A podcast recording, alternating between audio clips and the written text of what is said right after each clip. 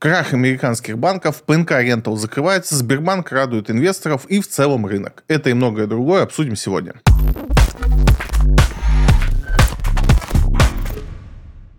Кажется, наш банк в беде. Почему рухнул Silicon Valley Bank и к чему это приведет? Самая громкая новость прошлой недели – это, конечно, проблемы с Silicon Valley банком и все из этого вытекающее, прогнозы, мысли и все вот это. Это произошло как раз в тот момент, когда мы записывали прошлый подкаст, и у нас получилась такая эксклюзивная возможность обсуждать это событие уже по прохождению какого-то времени. То есть за эту неделю появилось много деталей, описания того, что произошло, как это, аналитики и собственно, можно об этом сейчас порассуждать. В целом было понятно, что то, что произошло э, с банком, не имеет привязки какой-то ну, к мировым событиям. Я об этом писал э, в Телеграме достаточно ну, быстро, как только эта новость прошла, о том, что не стоит связывать это с каким-то мировым кризисом или вот первой волной, хотя многие так заявляли. И тот же Рейдалио, мной любимый и уважаемый э, аналитик, он тоже говорит, что это вот только начало всего краха и все остальное. Давайте поговорим вот о чем. Первое, почему это произошло, и в целом, ну, какие варианты рассматривают дальше. Я думаю, что так или иначе вы уже что-то об этом читали, но если нет, я коротко попробую объяснить, что произошло. Silicon Valley Bank занимался прежде всего тем, что держал деньги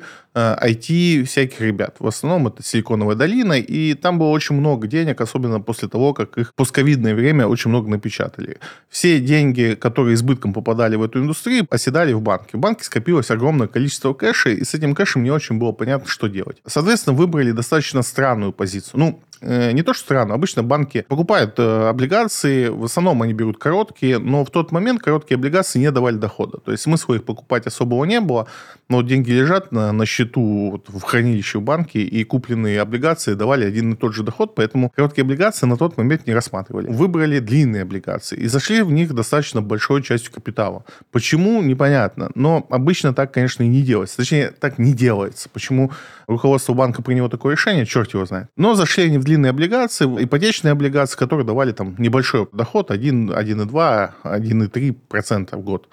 Но суть не в этом. На тот момент была нулевая ставка. То есть эти облигации давали такую доходность при нулевой ставке. В апреле прошлого года начинает расти ставка, и, соответственно, у нас облигации в этот момент начинают дешеветь. С одной стороны, как бы это бумажный убыток, и половины своего капитала банк заходит вот в эти длинные облигации, которые начинают в моменте терять. То есть каждый раз, когда ставка повышается, а она с апреля повышается по сегодняшний день, номинально они теряют деньги и достаточно крупные. То есть она не пропорционально растет. Не так, что 1% там подняли, 1% упал. Оно происходит сильнее.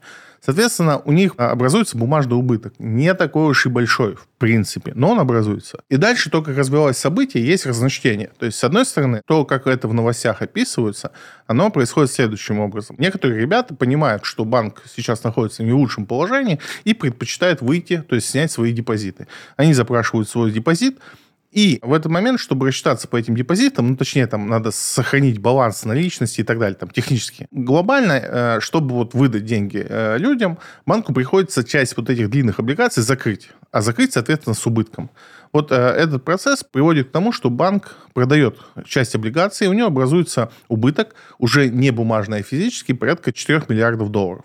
Сейчас уже цифры корректируются, говорят, что это все-таки 2 миллиарда. Но это сути не меняет. 2-4 миллиарда вот в этих э, вообще цифрах, они не принципиальны. В этот момент вмешивается регулятор и закрывает банк, вводит внешнее управление. Это картинка, которая нам сейчас рисуется. В действительности происходило много чего любопытного и интересного, если мы вот эту ситуацию рассмотрим целиком.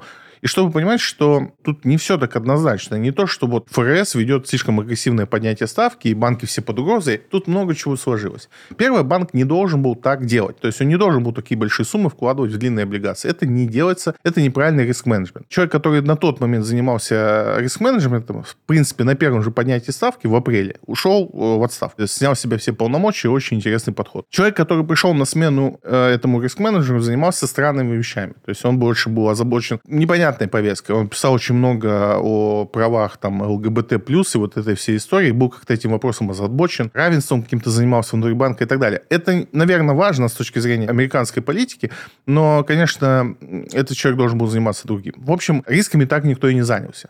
В управлении банка, по сути, кумовство чистой воды, там нет профессионалов, ну, как сейчас уже мы это видим, потому что начали детально разбирать личности тех людей, которые там работали. Когда мы говорим о российском кумовстве, мы даже не очень представляем, что происходит в том же банки Америки. Топ-менеджмент банка не имеет к банковскому делу никакого отношения. Пять из шести э, топ-менеджеров банка не имеют э, отношения к банковскому сектору. Они просто люди какие-то вот с деньгами, да, богатые, кто-то там виноградники разводит, кто-то еще чем-то занят.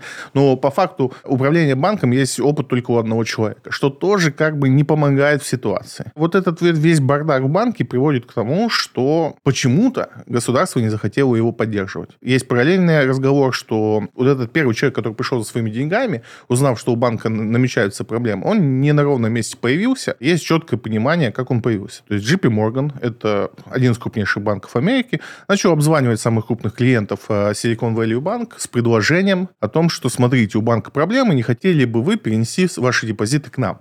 И, собственно, вот эту первую волну снятия денег спровоцировал JP Morgan. Да, сейчас много об этом спорят. То, что JP Morgan это сделал, это уже известный факт. Спровоцировал ли это волну снятия денег? Ну, сейчас уже мы будем долго об этом спорить и к какому-то единому мнению придем.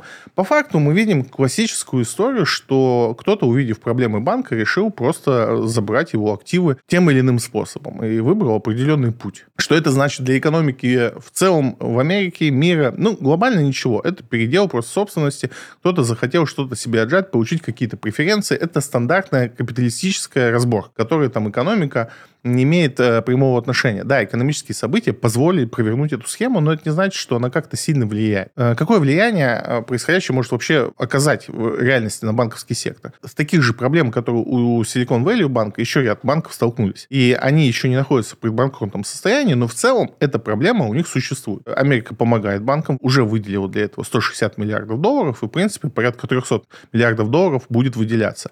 Хотя могла выделить всего 4 и спасти банк в самом начале. Но почему-то этого не сделала. Тоже интересный вопрос, почему она этого не сделала. Ну да ладно. В общем, видя ситуацию, люди начали судорожно вытаскивать деньги из мелких банков. Естественно, когда из банков выносят деньги, это проблема, и для любого банка. У нас в России был такой инцидент с Альфа-банком, когда он на слухах чуть не разорился, потому что вот прошел слух, что Альфа-банк банкрот, и все побежали вынимать деньги. В прошлом году у нас такая история была со Сбербанком, но он справился. И справился достаточно незаметно, когда у нас тоже год назад, в марте месяце, люди побежали снимать свои депозиты. Это всегда опасная ситуация для банков. И вот эта опасная ситуация сейчас в банковском секторе Америки, она существует. Но крупные банки к этому готовы, мелкие, там у них есть много региональных небольших банков, такие вот, что что-то вроде семейных банков, которые там э, расположены ну, и работают на 3-4 города максимум небольших. Вот у них могут быть проблемы, но глобально для банковского сектора Америки не видно проблем. Другой вопрос, что если поднимать ставку еще выше, то проблемы будут. Э, опять же, многие неправильно оценивают ситуацию с повышением ставки, когда сравнивают там ситуацию в России и там. То есть нам говорят, что вот посмотрите, ну у них ставка там всего 4%, там 4,5%. Но это же немного. Это немного, но она была 0,5. Если мы возьмем в процентном соотношении, насколько она выросла, то это 1700%. Меньше, чем за год ставка выросла на 1700%. Это огромный рост. И надо понимать, что там буквально за несколько дней до того, как э, банк признали банкротом, э, выступление Пауэра на ФРС, мы его как раз обсуждали, обсуждали, говорил о том, что ставку будет поднимать еще. А чем выше будет ставка, тем больше вот именно по этой проблеме будут возникать какие-то сложности у других банков. И теперь мы там 21-22 марта ждем выступления ФРС, и что они будут делать, потому что по факту э, ставку нельзя поднимать, иначе вот это может уже привести к каким-то реальным проблемам. И больше из-за паники. Не то, чтобы это прям физическая проблема, которая случится, если ставка поднимется. Нет, но люди тоже умеют э, считать и понимать, как это работает. Поэтому если ставка продолжит подниматься, а ее ожидаемо хотели поднимать, будут проблемы. Поэтому будет очень любопытно, что заявит ФРС 22 марта. Посмотрим.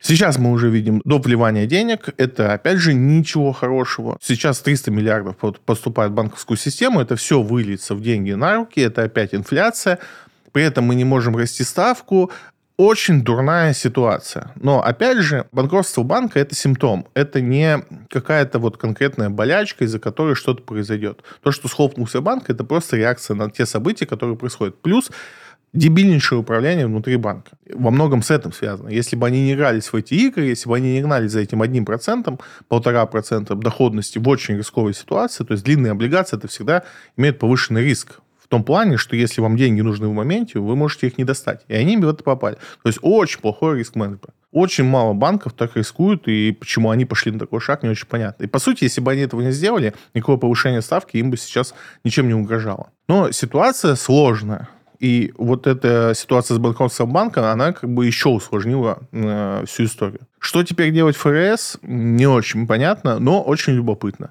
Мы за этим всем очень пристально следим, думаем о том, как это может отобразиться на нас. Нам с этим везет. Безусловно, прошлый год, то, как отработала наша банковская система, то, как отработал Центральный банк, то, как отработали наши министерства, вы можете по-разному относиться там, э, к нашему государству, к управлению государством, но они отработали лучше ожиданий. Никто не мог представить, что так хорошо мы пройдем вот все эти испытания. И то, что когда из э, Сбербанка люди вынесли практически за три месяца 1,7 триллионов рублей, банк не то, что там не пострадал, а в принципе по итогу года вышел на прибыль. Что удивительно, что даже немножко фантастически. Я не, опять же, не к тому, что, посмотрите, у нас хорошо, у них плохо. Нет, это скорее э, больше удивительный факт, что мы смогли вот так вот пройти эти сложности. И да, сейчас в интернете очень много мемчиков по сравнению с тем, вот там на нас санкции вот столько ввели, но у нас банки не закрылись, а у них вот закрылись. Это смешно, это прикольно, над этим можно поржать, но у нас есть факты. И факты говорят о том, что в действительности наша экономика очень как-то сладко проскочила все эти вопросы это не значит, что так же сладко мы дальше будем оставаться вот в таком замкнутом пространстве, и у них там будет все рушиться, а мы тут такие будем веселиться и радоваться от той прибыли, которую получаем. Не факт. Если в действительности, как тот же Рейдалио предсказывает, что это только начало, и банковская система пойдет по трубе, то нас это зацепит не меньше, потому что не очень понятно, э, как это вообще отразится на общей мировой экономике. И ничем хорошим, даже в теории, это не может ну, стать. То есть в любом случае это, опять же, то, о чем мы всегда говорили, это рецессия, уменьшенный спрос на энергоресурсы и, как следствие, падение доходов нашей страны. Поэтому в любом случае ожидать и надеяться на такие события бессмысленно. Но и как бы в этих событиях найти что-то хорошее для рынка, прежде всего, потому что мы прежде всего говорим про инвесторов, да, там, найти для рынка что-то положительное в происходящем, ну, не видится. Поэтому очень аккуратненько продолжаем наблюдать и думать, что же делать и куда инвестировать. ЕЦБ повысил ставку до 3,5% годовых. Европейский центральный банк тоже повысил ставку, ожидаемо повысил, и тут тоже есть свои проблемы, потому что уровень ставки 3,5% для Европы очень большой, и, конечно, он не просто так такой, а потому что уровень инфляции очень высокий, особенно в ряде стран, там он до 20% э, доходит, это, конечно, ужасно. У Евросоюза вообще другая структурная проблема, так как у них нет национальных валют, больше своей части, там где-то еще есть дублирующая валюта, но страны, они не могут номинировать свою валюту, не могут ее девальвировать и не могут управлять ставкой. И у нас ситуация очень странная происходит. Допустим, когда у нас в странах Балтики инфляция там под 20%, а в условной Франции э, инфляция там 7%. И что делать в такой ситуации? Потому что для Франции, условно, 3,5 э, уже хорошая ставка, в принципе, при их инфляции, а для Балтики эта ставка ни на что не годится и никак не влияет. Когда у вас инфляция 20%, такое слабое поднятие ставки ничего не решает. Как им выкручиваться из этой ситуации, сейчас даже нету прогнозов от самых умных людей в этом мире, и я слабо представляю, как это будет. Потому что поднятие ставки – это, значит, супердорогие деньги. Европейцы, опять же, привыкли к дешевым деньгам. А что такое дешевые деньги? Ну, мы сейчас говорим не про граждан, а про бизнес. Чтобы легче было понять, что такое дешевые деньги, что такое привыкли к дешевым деньгам. Представьте, что вы вот кредитуетесь, вы же наверняка брали свои там, кредиты по 25% годовых, и, в принципе, на моральном уровне понимаете, что это такое. Что такое 25% годовых вот по вашей кредитной карточке. Когда вы ей расплачиваетесь, вы понимаете, сколько примерно это вам стоит. И в целом, даже, может быть, если у вас нет математического счета конкретно, да, там вы не считаете это, то на уровне ощущений вы это понимаете, сколько это будет. А теперь представьте, ставка стала не 25, а 250. Это то, что там, условно говоря, ваш долг каждый месяц удваивается. И в этих рамках вы даже считать не будете, вы просто откажетесь, потому что настолько много, что это не имеет даже смысла считать. Вот поднятие с нуля до трех с половиной имеет такой же эффект, когда мы говорим о каких-то промышленных предприятиях, которые сейчас, э, чтобы пережить весь энергокризис, который в мире происходит, а у нас газ, допустим, подешевел, ну, подешевел от высшей точки, то есть сейчас газ идет по 500 долларов э, за куб, да, это уже не 2000, но это и не 170 долларов, как это было там пару лет назад. То есть, условно говоря, газ вырос все еще почти в три раза. Ну, пусть в два раза. Это все равно очень много. Это значит, что электричество у вас подорожало примерно в три раза, а вам с этими издержками надо как-то еще рентабельный бизнес поддерживать. И, естественно, единственный способ это пережить – дешевый кредит. То есть вы кредитуетесь для того, чтобы пережить сложное время. А у вас ставка выросла э, в три с половиной раза. Вот этот замкнутый круг, как его разорвать, сейчас, конечно, для Европы нету идей. И, по сути, ну, мне кажется, что он создан искусственно, и мы уже тоже много раз об этом говорили, что на территории Евросоюза создаются условия, в которых бизнес, э, низкомаржинальный бизнес, да и в целом бизнес, уже не может выжить. И ему предлагают отличный переезд в Тихую гавань э, в Соединенных Штатах Америки. Там нет проблем ни с энергетикой, ни с газом, ни с чем. Ну, это, конечно, ну, не то, что теория заговора. Мы видим в официальных речах там, э, всех каких-то там руководителей, кто всем этим занимается, но, опять, на уровне гражданина кажется, что это какая-то теория заговора, странная и непонятна. Но в действительности плюс-минус это происходит, и вряд ли будет происходить что-то другое. Банк России принял решение сохранить ключевую ставку на уровне 7,5% годовых. Буквально пару часов назад э, наш центральный банк оставил ставку без изменений 7,5%. Опять же, вокруг наши ставки тоже идет много споров. Есть у нас э, часть капиталистов, которые хотят снижать ставку. Есть у нас э, часть ребят, которые были бы не против от повышения ставки и так далее. Но я в этом плане доверяю нашему центральному банку. Ту работу, которую они проделали в, этот, в прошлый непростой год, показывает, что они что-то в этом понимают и понимают точно сильно лучше меня. И мне сложно всегда комментировать, там, почему они решили оставить ставку там именно такой. Ну, объективно, ее надо повышать. Весь мир повышает ключевую ставку, потому что проблемы с инфляцией есть у всех. У нас вроде как инфляция не вызывает таких проблем, потому что если мы сейчас возьмем расчетную инфляцию по году, то, что мы ждем по году, какая будет инфляция, то она может быть в районе 4%, что ужасно мало, ну, ужасно в кавычках, конечно, что мало для нашей страны, непривычно. Мы привыкли жить в условиях более высокой инфляции. Объективные причины на то есть. Ну, у нас структура экономики так построена, что у нас более высокая инфляция. В принципе, если мы ожидаем 4% годовых по году, то было бы неплохо тогда и уменьшать ставку, потому что инфляция это позволяет делать, а дешевые деньги нам сейчас точно не помешают. Но, опять же, я вот тут э, готов отдаться на откуп э, Центральному банку, полностью доверяю ему и не готов оспаривать те решения, которые они принимают, потому что, ну, правда, иногда то, что они делают, только потом становится очевидно, почему они делают именно так, и наперед сейчас комментировать это не очень-то и хотелось бы. Сбербанк может выплатить рекордные дивиденды за 2022 год по 25 рублей на акцию. 560 5 миллиардов рублей выплатит э, Сбербанк дивидендами. Это просто невообразимая сумма для российского банка. Это, конечно, сегодня динамит весь рынок. Все у нас растет, все счастливы. Инвесторы празднуют. Э, чтобы вы понимали, у меня есть э, друзья-инвесторы, кто накупал достаточно много Сбербанка по 100 рублей. У них сейчас дивидендная доходность может быть 25%, что кажется немыслимым. В действительности ГРФ устроил праздник сегодня на рынке для инвесторов и для всего фондового рынка российского российского, потому что такие большие дивиденды большой частью вернутся в рынок. У нас, э, в принципе, известная практика, что частные инвесторы большую часть полученной прибыли в виде дивидендов не выводят с рынка, оставляют ее в рынке и покупают бумаги, что, собственно, всегда положительно сказывается на динамике там, э, роста котировок. Поэтому, безусловно, новость прекрасная. Э, Сбербанк молодцы. Поздравляю инвесторов, кто просидел в Сбербанке. Мы обсуждали Сбербанк не раз и не всегда однозначно. Дивиденды еще не утверждены. Будет еще заседание по утверждению сожалению. Но в целом э, я не думаю, что на этом этапе мы споткнемся, хотя у нас были такие инциденты с тем же «Газпромом», где государство является ключевым инвестором, и Сбербанк не исключение. То есть может быть такое повторение, что главный инвестор не примет э, такое предложение по дивидендам. Но, с другой стороны, мы понимаем, что государство все еще нуждается в деньгах. Оно также получает дивиденды, как и частные инвесторы, поэтому они также ожидают этих дивидендов получить. Но, в отличие от нас, частных инвесторов. У государства есть другие способы получить от Сбербанка эти деньги. И мы их тоже видели. Тоже на примере того же «Газпрома» или «Аврос». Надеюсь, что это все останется как есть, и инвесторы получат свои деньги.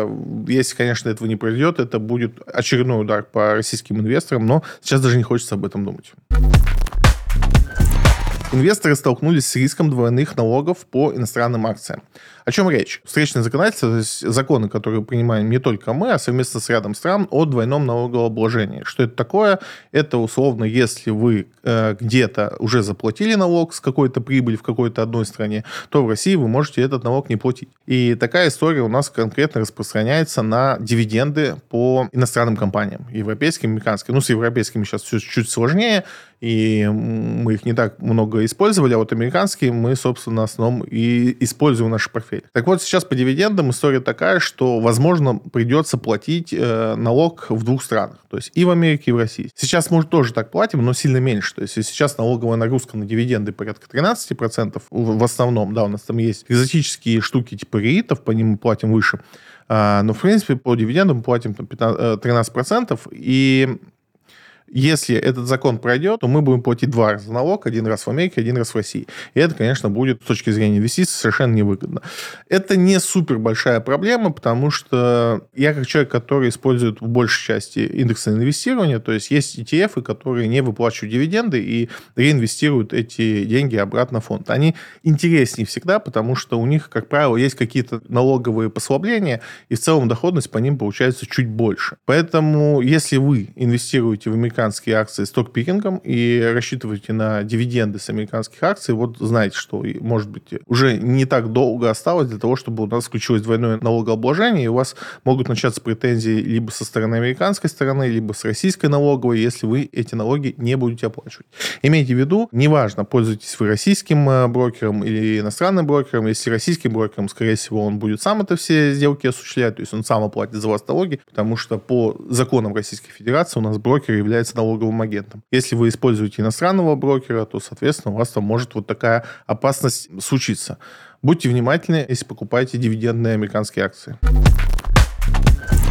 Бельгия впервые выдала лицензию на разморозку активов гражданину России. Очень странная история произошла. У нас появился первый гражданин Российской Федерации, кому разморозили акции. Это случилось э, крайне странно, все в шоке. Ну, как в шоке? Ну, не то, чтобы там все как-то э, реально переживают какой-то избыток эмоций, но очень странно. То есть у нас не было ни одной разморозки, и вдруг какому-то конкретному гражданину взяли и разморозили активы. Как это случилось? Ну, просто подали заявление. У гражданина единственное отличие, что у него есть вид на жительство одной из европейских европейских стран. Вот это единственное, чем его отличает от остальных многочисленных инвесторов из России. Сказать, что это могло стать э, принципиальным преимуществом, ну, фиг знает. Опять же, у нас у многих инвесторов есть э, вид на жительство, у многих даже есть два гражданства. Но это никому не давало разблокировку. Но, так или иначе, вот такая разблокировка есть. Сейчас все пытаются понять, что же это было, как это произошло, и как эту информацию можно использовать для того, чтобы каждый из нас мог э, свои активы разблокировать. Дополнительной информации нет, хотя уже там несколько дней с этой разблокировки произошло, но по-прежнему Поэтому будем смотреть, наблюдать. Может быть, что-то появится новое интересное.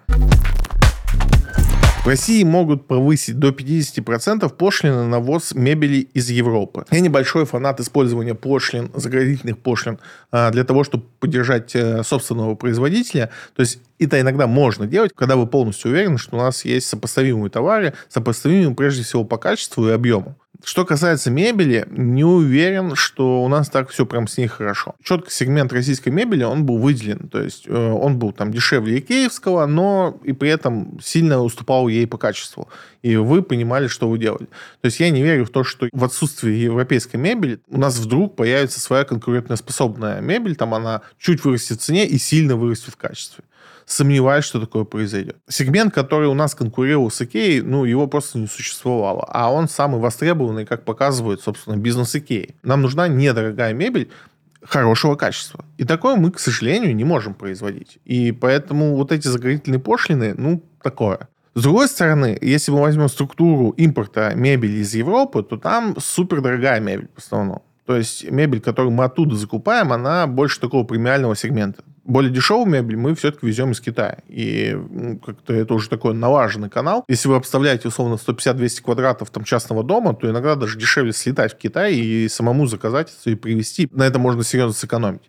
Если же мы говорим про Европу, то это в основном какая-то эксклюзивная, дорогая мебель. И, собственно, у меня нет сильных переживаний по поводу того, что на нем пошлины вырастут. Спрос на такую мебель, он э, маленький, он сосредоточен там в руках 10 тысяч человек, не больше, кому нужна вот эта мебель, и кто без нее там условно не сможет жить. Поэтому очень двоякое у меня состояние по этому поводу. С одной стороны, да пофигам, если в действительности у нас не будет итальянской там эксклюзивной мебели, и нам какому-то из наших бизнесов это сильно сделает жизнь проще, я буду только рад. С другой стороны, не думаю, что кто-то реально сейчас там такой сидел и сильно разпереживал, что у него теперь не будет дивана из Италии. Я ну, э, не уверен, что это может кого-то вообще напрячь. ПНК Rental начал процедуру прекращения запив. История грустная, но не печальная. PNK Rental, э, если кто не знает, это первый, наверное, запив, который появился такой доступный, интересный запив на недвижимость. У нас, в принципе, закрытых паевых инвестиционных фондов на недвижимость их было много, и они до сих пор есть, но они какие-то все спорные, это в том числе и пифы от э, Сбера, от ВТБ, они по доходности, ну, очень спорные. Как там это все происходит, всегда было странно, поэтому глобально они никогда не были интересны рынку. И тут э, несколько лет назад э, появляется PNK Rental, который предлагает инвесторам, по сути, новую интересную форму, которой до этого на российском рынке не было. Это инвестиции с ежемесячным э, получением прибыли от э, арендного дохода. То есть, по сути, это такая копия американских ритов, которые очень популярны э, в Америке и, в принципе, по миру, потому что риты дают доходность, если мы возьмем там на 20-летнем э, графике, то риты самый доходный класс актива. Я часто рассказываю про стратегию на индекс S&P 500, да, то, что не имеет смысла там бороться с рынком, легче просто использовать его для того, чтобы быть э, классным инвестором. Вот риты классически давали всегда доходность выше, чем S&P 500. Там есть нюанс, что доход на дивиденд э, с рейта облагается большим налогом, и когда вы находитесь в американской юрисдикции, то есть платите налоги там, там можно эти налоги сокращать, и в целом он более интересен инвестору, чем другие классы активов, там акции или облигации. И рейт это другой класс актива, то есть это не совсем акция. Почему? Потому что компании, которые организуют рейт, это другая форма. Там э, основное правило то, что там 95% э, заработанных денег они должны отдать в виде дивиденда, и именно поэтому получается такая большая доходность. В российских реалиях РИТ невозможен. Ну, в принципе, РИТ невозможен ни в каких других реалиях, кроме американских. Но вот э, у нас появился ПНК Rental, который предложил подобную схему. Ну, то есть она там не такая же, как в кредитах, но суть вот с этими ежемесячными дивидендами, условно говоря, назовем их так, она, конечно, интересна инвесторам. Причем доходность э, для недвижимости была достаточно тоже интересная, это в районе 10-11% годовых, что для недвижимости немало. Да, там э, в коммерческой недвижимости можно и больше получить, но вы, как частный инвестор с небольшим капиталом, такую доходность не получите в обычной недвижимости. Будь то вы там квартиру будете сдавать, либо купите какое-то небольшое коммерческое помещение, квадратов 50, получить такую доходность э, вам, как частному инвестору, достаточно сложно, поэтому ПНК ворвался с ноги, что ли, в мир инвестиций. На момент своего появления они не торговались на бирже, это был просто расчеты именно с ними, с их управляющей компанией, через сайт вы покупали их паи. Те, кто заходил на старте, получили итоговую доходность там на сегодняшний день там по 29% годовых, что очень много для там недвижимости. И в целом ПНК этот вообще рынок, можно сказать, там в том числе и краудлендинга, он э, такой двинул массы, потому что очень много недоверия было к подобным схемам. Мы за нулевые годы там много всяких схем китков видели, и в принципе инвесторы очень скептически относились, э, в том числе и к ПНК Rental, и я в том числе к ПНК относился достаточно ну, со скептисом, потому что ту форму управления, которую они выбрали, ту структуру, как они запаковали этот актив, как они предлагали покупать там Э, долю, он э, выглядел сомнительно. Ну, избыточно, странным, много определений, ну, то есть он не выглядел прозрачным. И, в принципе, ПНК отвечали на этот вопрос, я напрямую им задавал его на какой-то из встреч, и они тогда объяснили, что на тот момент, когда они выходили, это был самый простой способ вот э, предложить такую опцию, и тут они не врут. В итоге э, ситуация у них складывается не самым лучшим образом, то есть то, чем они занимались, это они прежде всего строили складскую недвижимость, можно сказать, основной бизнес, это был именно стройка. И в условиях там, прошлого года со стройкой новой складской недвижимости, конечно, появились определенные проблемы. У нас э, много компаний уходит с российского рынка, склады освобождаются, э, на рынке произошел небольшой дисбаланс. То есть, если в постпандемийное время у нас складская недвижимость взлетела э, в запросах, да, и, собственно, ПНК в этот момент тоже чувствовал себя прекрасно, то 22 год показался с худшей стороны касательно складской недвижимости. Тут перспективы развития такие себе. Еще полноценных комментариев от компании нету, но глобально они именно так объясняют ситуацию, что они не видят смысла продолжать историю с этим запифом. Они нашли э, покупателя на ту недвижимость, которая запакована в запив, и видят смысл сейчас воспользоваться этой возможностью, продать и выплатить стоимость пая своим инвесторам. По сути, если все произойдет так, как они обещают, это очень положительно для рынка, потому что риск э, закрытия таких запифов, да, риск того, что активы будут продаваться, он существует, но он всегда закрывается тем, что ну а что страшного, продадут э, эту недвижимость, вы получите свои деньги как инвесторы, все у вас будет хорошо. Но кейсов таких у нас еще не было на рынке. И, по сути, э, ПНК Рента и тут оказался первым. То есть, если они рассчитаются с инвесторами так, как обещают, то есть они обещают в районе 2000 рублей на пай, а пай на момент там, э, закрытия стоил 1991 рубль, то есть это рыночная цена, а не э, цена управляющей компании. То есть в целом все будет честно, инвесторы честно получат э, те деньги, на которые они рассчитывали. Единственный вопрос, который сейчас инвесторов беспокоит, как долго эта сделка будет происходить, потому что торги закончились сегодня, и уже пай не торгуется на московской бирже, и сколько времени пройдет э, до того, как инвесторы получат деньги по этим паям, пока открытый вопрос, и если деньги зависнут там на полгода, не очень приятно будет. Но в любом случае, пока все происходит так, как должно происходить, в том числе и по закону, и э, по всем ожиданиям, которые мы ожидали от этой ситуации. Если так и произойдет, это, безусловно, позитив для рынка, для рынка инвестиций в запифы и э, в запифы недвижимости в частности. Минфин разработал законопроект об ИИС третьего типа. Это одна из ключевых тем, которые мы обсуждаем тут последний год. А, ИИС третьего типа, супер новостей пока нету, ничего сильно детальнее не стало понятно. Но основные две вещи, которые самые важные, на мой взгляд, э, уже обозначены, и это очень классно.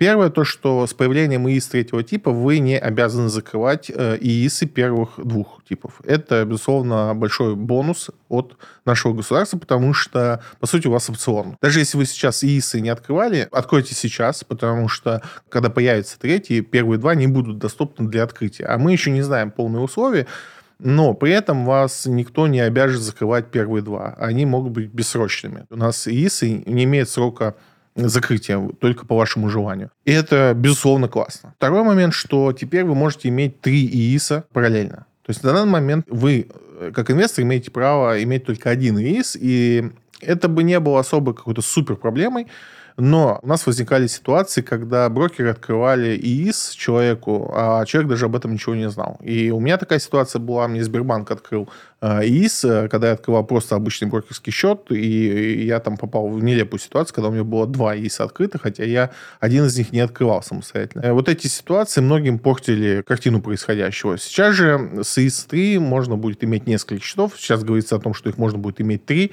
Это уже что-то.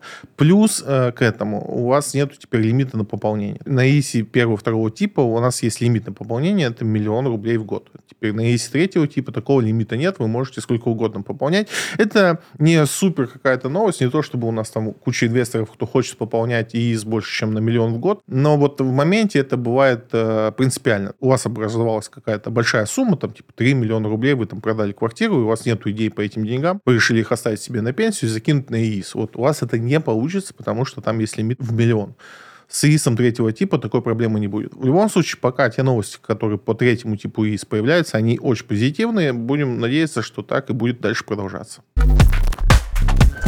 Популярный у россиян брокер из США запретил совершать любые сделки с евро. Почему-то в заголовок РБК не хочет выносить название этого брокера из США. Это интерактив брокер. И если вы открываете там счет как э, гражданин Российской Федерации, то вы открываете не в Америке счет, а в офшорах. Это тоже такой немаловажный момент, почему-то многие инвесторы этого не знают. Так или иначе, интерактив брокер больше не обслуживает. Для россиян недоступны теперь какие-либо сделки с евро. Это санкции Евросоюза, точнее их отголосок. И опять же возвращаемся к тому, что где-то вам будет безопасно с вашим капиталом, как не в нашей стране. Я не ура-патриот, который говорит, что все наши деньги надо хранить в стране, но при этом э, я на голову не больной, и уже год всем говорю о том, что сейчас иметь брокерский счет в иностранном брокере очень, э, ну, так себе история. Потому что мы всю еще вот эту санкционную спираль не видим, и она будет развиваться. Куда она пойдет, э, вообще никому неизвестно и непонятно.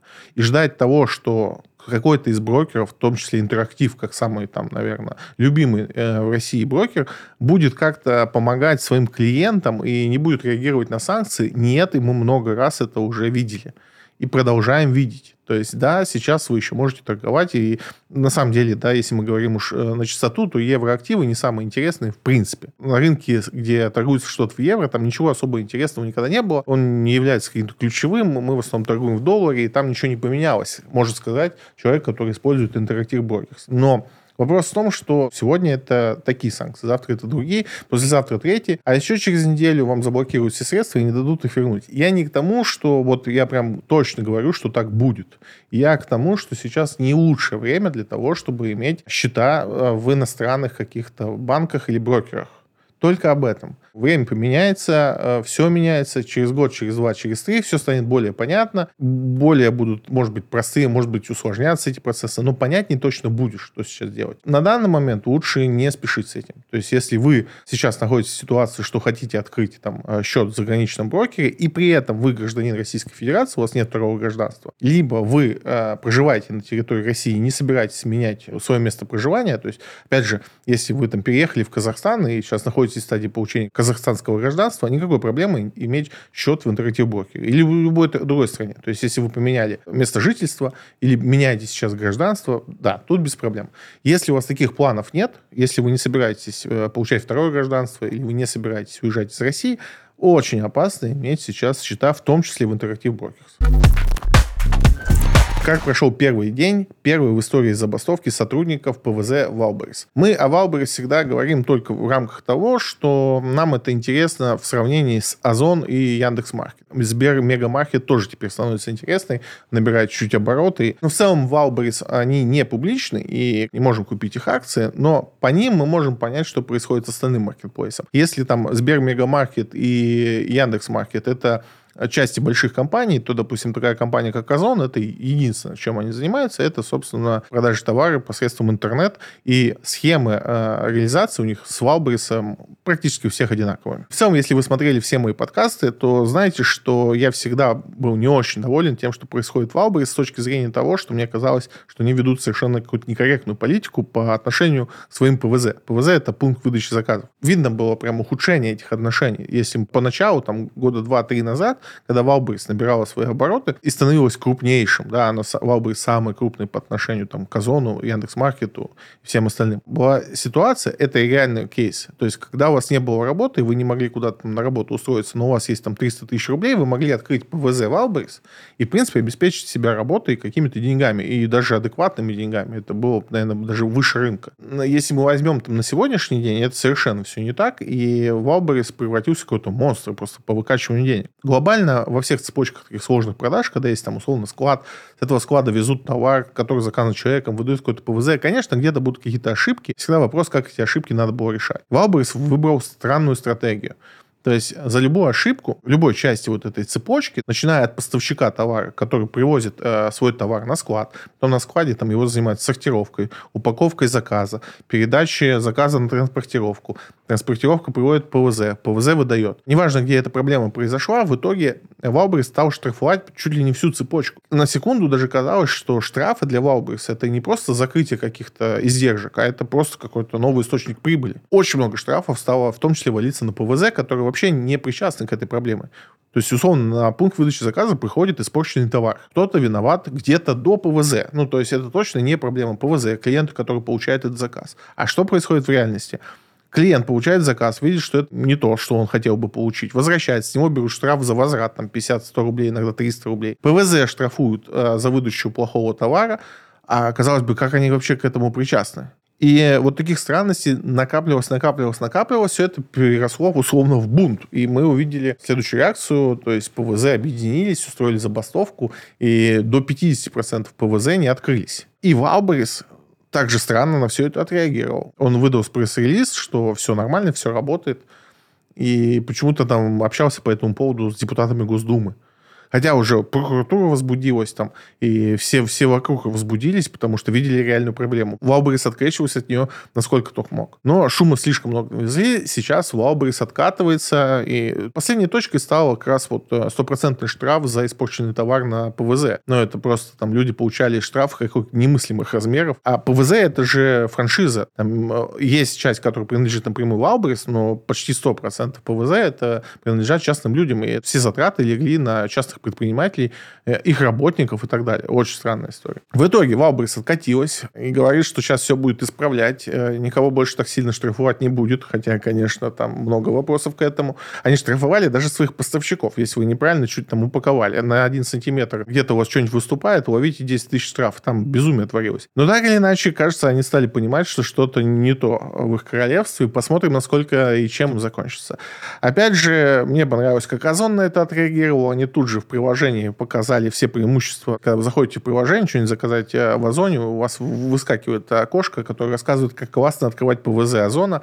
Но там тоже классного мало. Озон уже находится в стадии достаточно крепкого конкурента для Wildberries. У них нет супер каких-то преимуществ по открытию ПВЗ. Сейчас Яндекс Маркет, если уж вам интересно. Яндекс Маркет дает супер интересное предложение. Они как раз сейчас конкурируют э, и с Озоном, и с Wildberries. Э, они завоевывают рынок, находятся в ситуации отстающих, и они предлагают супер условия для открытия как раз своих точек выдачи товаров. Озон в этом плане чуть похуже. Но опять же, Озон, э, он интересен, там нет супер каких-то бонусов, но в целом это как рабочий бизнес на него жалуются меньше. Я специально поговорил с несколькими владельцами точки выдачи заказов. А, как правило, одни и те же люди, они владеют и Озоном, и Wildberries, и даже многие еще и Яндекс.Маркетом.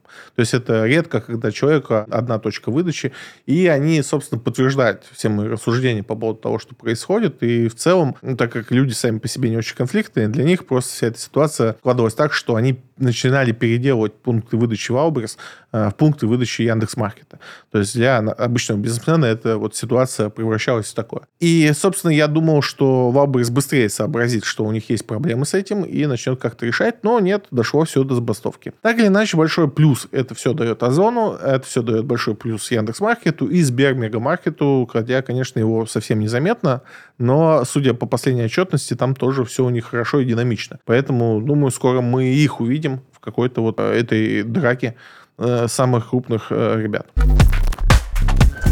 Тинькофф снизил минимальную ставку ипотеки на новостройки до 6,4%. Очень интересная история. Тинькофф решил вот таким способом заявить себе на рынке новостроек. А, они с историей с ипотекой очень долго игрались, а, не знали, с какой стороны подойти. Сначала подходили как агрегатор предложений, то есть вы оставляете им заявку, они ее рассылают в банки, какой-то банк там а, откликается, они сопровождают сделку. Странный был подход, но такая идея у них тоже была. Теперь они сами выдают ипотеку вроде как. И и вот выходит с такими условиями, как 6,4%, при том, что среднерыночная сейчас 7,63%, а реальная, которую, скорее всего, вы получите, это 7,7% и выше. То есть они предлагают 6.4, очень простая форма заявки через приложение. По сути, я думаю, что они понимают, что ипотека на ближайшие 3, 4, 5 лет – это большой кредитный объем, и им бы хотелось э, им завладеть, в том числе, потому что сейчас, конечно, Дом Кликф э, такой один из первых и главных, кто весь рынок пылесосит. Они не забирают э, кредиты, только всякие супер предложения от банков с 001 и вот это вот все. Хотя и их тоже могут забирать. По сути, Дом Клик сейчас как бы забирает ну, все, что вот касается онлайн-ипотеки, это только DomClick. Больше альтернатив нет, потому что все остальные банки, хоть и заявляют, что у них это можно сделать, все это достаточно сложно происходит. И вот Тиньков э, врывается таким заявлением, как ипотека 6.4. Напомню, что с 1 мая у нас повысится, скорее всего, вся ипотека, потому что ЦБ выйдет с новыми требованиями по обеспечению ипотеки. Поднимутся, скорее всего, и первые взносы. По некоторым видам ипотек это может составить их 30%. То есть, если сегодня можно взять и 10%, даже можно до сих пор найти без первоначального взноса, то с 1 мая, скорее всего, такой халявы не будет. Поэтому, если вы находитесь сейчас на грани решения о том, чтобы взять вам кредит, просто советую вам воспользоваться ипотекой до 1 мая. Дальше она будет менее выгодна для инвесторов. Но, опять же, если вы не попадаете в категорию тех граждан, для которых будут отдельно выделены, как у нас сейчас, допустим, семейная ипотека отдельно выделена. Мы ожидаем сейчас для ВПК отдельную ипотеку. Это то, что уже президент озвучил. То, что, скорее всего, появится. У нас есть IT-ипотека. Я думаю, что мы еще увидим 3 4 отраслевые ипотеки в этом году, поэтому если вы ожидаете, что попадете вот в эти категории, лучше их подождать, потому что они будут всегда более выгодны, чем там 6,4, которые есть сейчас. Россияне в 2022 году в 15 раз увеличили инвестиции в физическое золото. 75 э, тонн золота э, за прошлый год купили россияне. Ну, чтобы понять, насколько это больше, то в среднем в год э, до 2022 года мы покупали в физическом золоте порядка 5 тонн на руки. Вот э, в прошлом году купили 75 тонн. Зачем э, нашим гражданам столько золота? Я слабо представляю. Золото не является, на мой взгляд, инвестиционным э, продуктом, то есть это в лучшем случае сохранение денег, а если вы возьмете там график э, хотя бы за 150 лет золота, то поймете, что оно вообще не всегда показывает нужную динамику с точки зрения роста. У золота есть свои проблемы, и сказать, что это прям классная вещь для сохранения денег, нет. Но бывает куча разных специфических задач, там, в том числе, допустим, перевести через границу или там еще какие-то истории, когда золото вам может пригодиться. Но вот чтобы 75 тонн, это, конечно, интересный момент. Наверное, потому что у нас у людей еще в головах осталось все эти истории Советского Союза, когда все могли забрать, все обанкротится, все развалится, и доверять можно только тому, что держишь в руках. И в этом плане золото, конечно, отлично подходит. Но напомню, что у физического золота есть свои проблемы. Это огромный спред при покупке-продаже. Да, у нас отменили НДС, но спред на покупку-продажи все еще порядка 15%.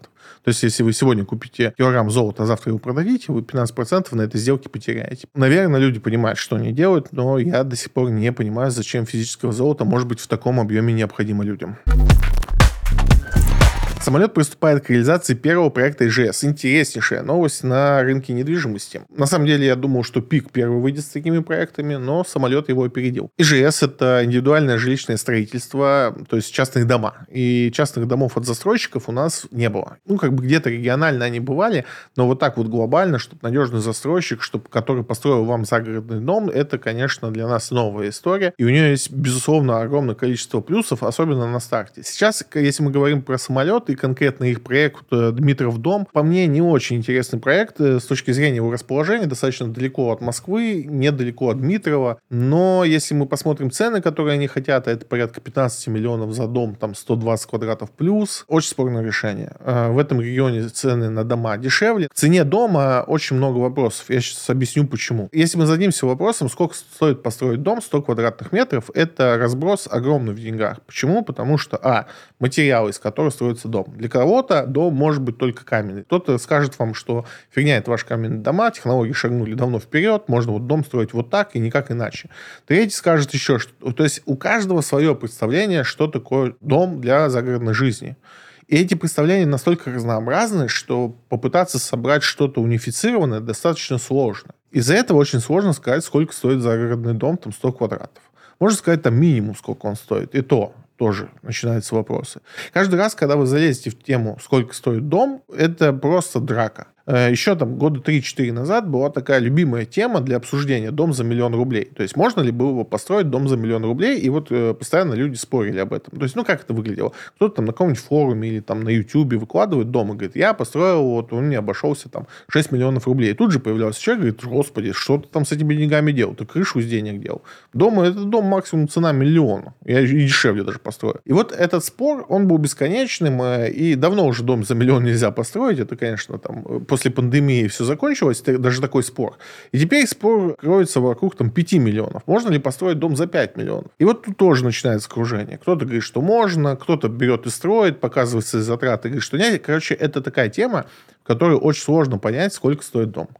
И в итоге мы приходим к каким-то цифрам, но спорно, потому что в одном доме есть подвал, в другой стоит на сваях. И разница в цене там полтора миллиона, даже не важно, какой он площади, потому что свайный фундамент стоит там 300 тысяч, а там плита еще и с, фу- с фундаментом, она будет стоить там порядка 3 миллионов. По, по самой площади там 100 квадратов первого этажа.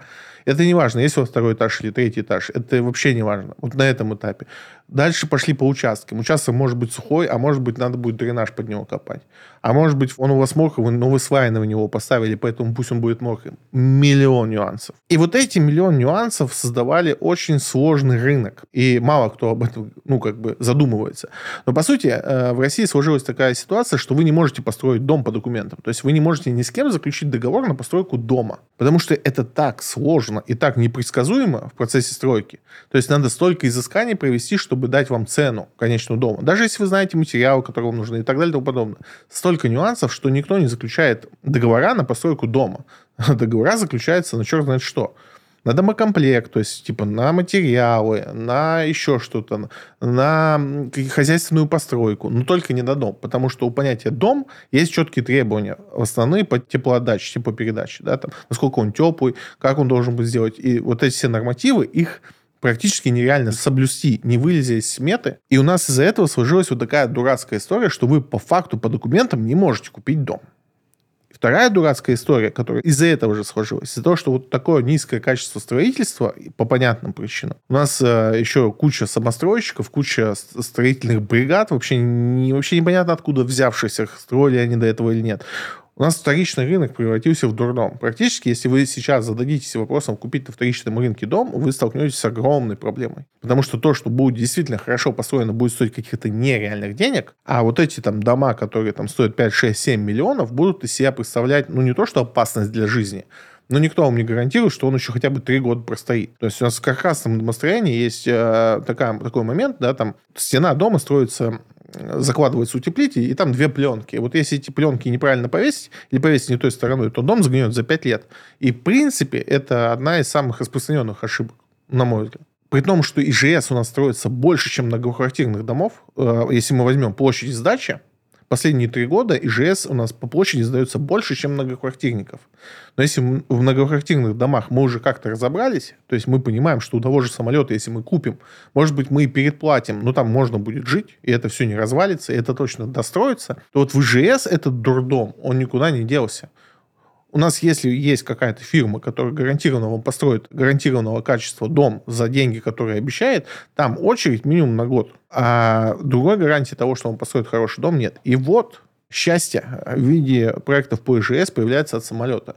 Сколько бы он ни стоил, я пытался оценить э, их проект вот в Дмитриеве. Я не эксперт по недвижке, мне сложно. Я попросил экспертов, чтобы они сделали. Если появятся новости, я сообщу об этом обязательно у себя в телеграм-канале, заходите там. Но вот я не смог оценить. Почему? Потому что они хотят там за дом условно 16 миллионов, 15 но у них очень мало данных, из чего дом, как устро... обустроена придомовая, что за коммуникации. Но вот это все непонятно, я думаю, появится информация. Но какие есть плюсы, которые очевидно и уже видно? Это загородный поселок, в котором есть детские сады, школы, чего вообще невидимое счастье. То есть попробуйте найти сейчас в Подмосковье, тот рынок, который я знаю, может быть, у вас в регионах это иначе, но попробуйте найти э, загородный поселок, в котором есть по проекту школа. А если найдете какой-нибудь, где там будет реально по проекту школа, найдите том, где этот проект состоялся. То есть обычно застройщики на школу забивают. У нас-то многоквартирниках забивают, а уже загородной недвижимости так вообще. А самолет тут уже выходит, и можно быть уверенным, что эта школа появится. Уже конкретно в загородном строительстве, что для рынка России, ну, не бывало чудо. Более того, вы защищены с точки зрения закона. А, я, опять же, не знаю, там, а, как у вас в регионе, но у нас э, в Москве, в Московской области ситуация с застройщиками и с полученными квартирами выглядит следующим образом. Вы получаете квартиру с ремонтом лучше, обращаетесь к экспертам, которые делают заключение по качеству ремонта, и с этим заключением идут в суд. И на первых этапах, когда у нас первые квартиры с ремонтом появлялись, отсуживали до 50% застройщика за некачественный ремонт. Сейчас эти суммы уже, конечно, ниже, и там порядка 10 ну, от 8 до 12 процентов в среднем отсуживают за некачественный ремонт. По сути, у вас есть такая же возможность сейчас отсуживать э, у застройщика за дом загородный. И это, опять же, новое. И я уверен, что там первые проекты, опять же, будут до половины отсуживать. И, соответственно, цена этого объекта, в эту цену заложены эти проблемы. Поэтому цена конечного продукта, она для вас будет ниже. Вопросов сейчас больше, чем ответов. ПИК заявлял, что они тоже в эту сторону смотрят, и они даже уже предлагали несколько концепций э, того, как это будет, но пока от них проектов таких нету, но очень ждем. Так или иначе, это прекрасная новость для всего рынка загородной недвижимости. Неважно, вы инвестор или просто хотите переехать э, жить за город. Друзья, это все на сегодня. Э, осталось ответить на ваши вопросы. Всю мою жизнь доллару пророчат крах. И вывод туда же. Но он как был, так и есть. А рубль только падает. Это не вопрос. Э, но я его взял по одной простой причине. К прошлому моему ролику это самый популярный комментарий и вообще самый популярный фидбэк на ролик. Почему-то все решили, что я предсказал крах доллара. Ну, во-первых, даже в заголовке было написано это с иронией, но давайте все-таки я повторю эту мысль. Я, в принципе, не считаю себя экспертом того уровня, чтобы ванговать э, доллару крах. Ну, то есть нет о себе мнения такого, хотя у меня есть там все сертификаты всякие, там, подтверждающие мою квалификацию, но все еще внутри себя я не уверен, что я вот тот человек, который может посчитать и предположить, как будет и когда будет крах доллара. По одной простой причине. Это не в рамках финансов заключено, а в рамках политики. Ни один финансист в мире не может предположить, когда случится то или иное событие, потому что крупные финансовые события, они напрямую связаны с политикой. А я не политик. Давно уже и рад этому. И не хочу быть. Поэтому нет, я не предположил и не рассчитал крах доллара. Я всего лишь повторил слова Рэя Далио и еще нескольких экспертов, которые об этом говорят. Я слушаю, что они говорят, те мысли, которые они говорят, нравятся они мне или нет. Я их обсуждаю, делюсь своим мнением по поводу этих мыслей. Но ни в коем случае не говорю, что что-то там, крах доллара, вот он точно случится. Есть вот такое мнение. Мне оно может быть близко, не близко. Я в этом плане не так сильно завишу. Мне может что-то совсем не нравится. Мне могут идеи какие-то не нравятся совершенно. Но я во всей этой истории ставлю на это свои деньги, прежде всего.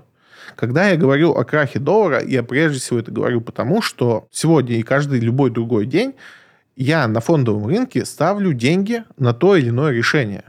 И мне важно, как бы не то, что ну, не ошибаться. Невозможно не ошибаться. Вы все равно будете ошибаться.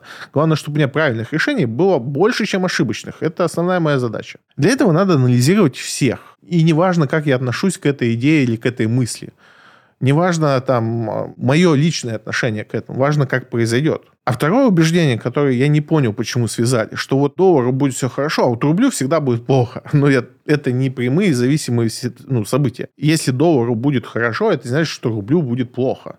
Это ну, не равно. Ну, они связаны между собой. То есть курс рубля э, не привязан к курсу доллара, но через нефть он привязан к нему. И так как э, мы получаем очень много денег от торговли нефти, естественно, рубль у нас реагирует на все, что происходит с нефтью, с долларом. Но если доллар вдруг, ну, предположим, я не говорю, что это будет, умрет как валюта, и у нас теперь новая валюта юань, рубль от этого не пострадает. Ну, то есть, типа, не произойдет такое, что он там сгниет. То же самое наоборот. Если сгниет рубль, доллару от этого ни холодно, ни жарко. Поэтому нет прямой зависимости от того, что там хорошо доллару, рублю плохо. Или наоборот. Это разные вещи. И я никогда не озвучивал такой зависимости. У меня есть одно предположение, почему мне тыкают именно всегда в паре. Вот рубль-доллар. Никто не говорит, что там не спорит с аргументами, которые вдвигают. Все говорят, вот доллар хороший, рубль плохой. У вас какие-то ограниченные убеждения. Вы очень узко смотрите на ситуацию. Вы смотрите на нее с политическим окрасом каким-то что там Россия плохая, Америка хорошая. Мы вообще не про это. Мы про инвестиции. Нельзя делать такой оказ. Если вы хотите быть инвестором, вы не можете себе позволить внутри себя вмешивать какие-то ваши внутренние обуждения. Иногда, когда я хочу такое сделать, я часто привожу простой пример. Вот происходит какое-то событие, я говорю, что как инвестор к этому событию я отношусь так, а как гражданин России иначе. Потому что часто интересы инвесторов, граждан России, политиков нашей страны, они вообще не в одной плоскости. Никогда. И когда происходит какое-то событие, в зависимости от того, как вы на него смотрите, оно будет разное. Поэтому для меня, допустим, что будет с рулем, как инвестору, не сильно интересно. Как гражданину очень интересно. Что будет с долларом, как гражданину мне плевать. Может быть, как патриоту я бы хотел, чтобы он там сгнил. Как инвестору, нет, я этого не хочу. И это в одном мне это живет. То есть это не разные какие-то, у меня нет раздвоения личности. Просто я по-разному отношусь к событиям, в том числе и экономическим. Поэтому считаю все эти претензии, ну, во-первых, они правда не обоснованы, во-вторых, еще раз прислушайте то, что я говорю. Это не мои мысли, я всего лишь говорю о том, что в мире происходит. Я уже выхожу на пенсию, 75 лет. Все деньги сейчас в недвижимости. Куда лучше переложить инвестиции? Странный вопрос, потому что если вы находитесь в недвижимости, значит, вы хоть что-то в этом понимаете или хотя бы умеете правильно рассчитывать доходность на нее, потому что у вас уже хоть какой-то опыт есть. Тут главный вопрос, а почему вы решили, что надо перекладываться. 75 лет – это как раз тот возраст, когда у человека должны, наоборот, преобладать консервативные какие-то инвестиции. Инвестиции, которые не связаны с рисками. А у нас сейчас вокруг фондового рынка очень много рисков. Очень-очень много рисков. Если уж говорить откровенно, э, сейчас не тот момент, когда стоит перекладываться из недвижки в фондовый рынок. Многие, наоборот, сейчас из фондового рынка перекладываются в недвижки. Пересидеть. Это не потому, что там фондовый рынок больше у нас в России невозможно, как любят многие говорить. Просто сейчас момент плохой. Два-три года пройдет, все устаканится, возможно, какую-то часть можно заносить на фондовый рынок в какие-то понятные инструменты. Получить чуть больше доходности через УФЗ, потому что там, опять же, смотря какая у вас недвижка. У меня нет для вас совета, и не может быть, по большому счету, но, честно, мне странно, почему вы хотите под пенсию из менее рисковых э, инвестиций в какие-то более рисковые рисковые.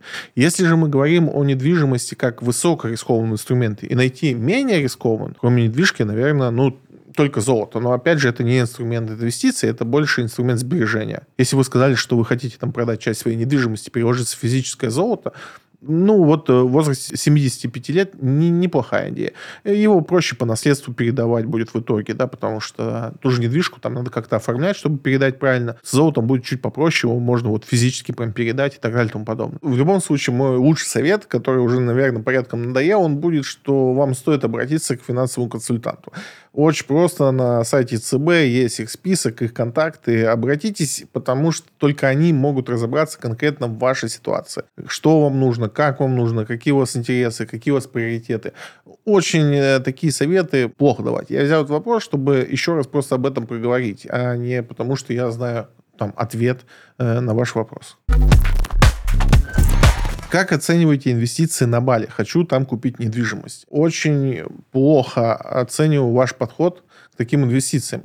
Если вы у меня спрашиваете об этом, а я не эксперт по недвижимости, тем более не эксперт по недвижимости за границей, а Бали это вообще курортная история, и вы это спрашиваете у меня, мне кажется, вы точно где-то ошибаетесь. О чем надо подумать? Все-таки как бы Бали не был круглогодичным курортом, он все еще курорт и имеет свою специфику, именно курортную. Краткосрочная аренда, прежде всего, вас должна интересовать, потому что долгосрочная на Бали будет не так интересно. Второй момент. Э, на Бали все то, что происходит, весь вот этот бум туристический, который происходит сейчас, он эпизодический, и он пройдет.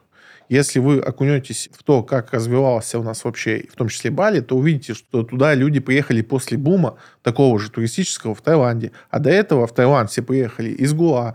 И вот эта миграция туристов, она периодически происходит.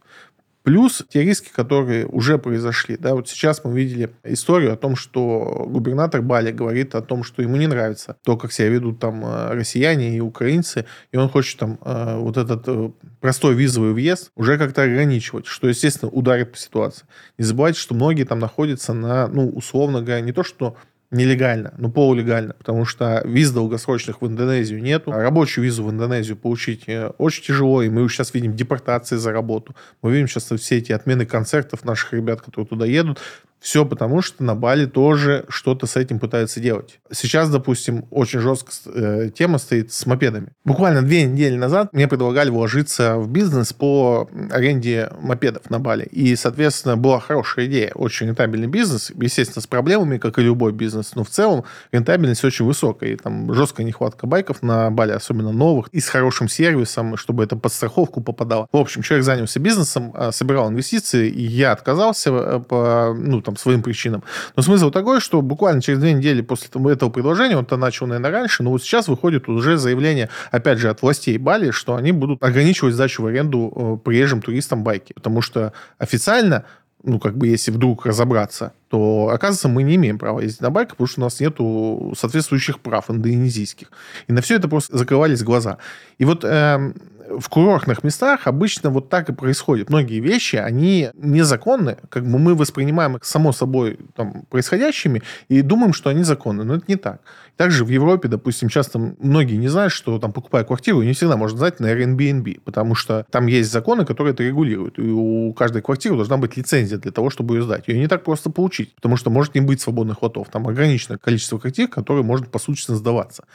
И с Индонезией то же самое. Если там еще многие вещи не зарегулированы, но это не значит, что будет так оставаться вечно. Закон может прийти в самые неожиданные сферы. Поэтому, опять же, напомню, очень простой тезис. 8 лет, 5 лет, 6 лет назад очень все любили покупать в Таиланде недвижимость. Найдите сейчас э, счастливых владельцев этой тайской недвижимости. Вот найдите, пообщайтесь с ними.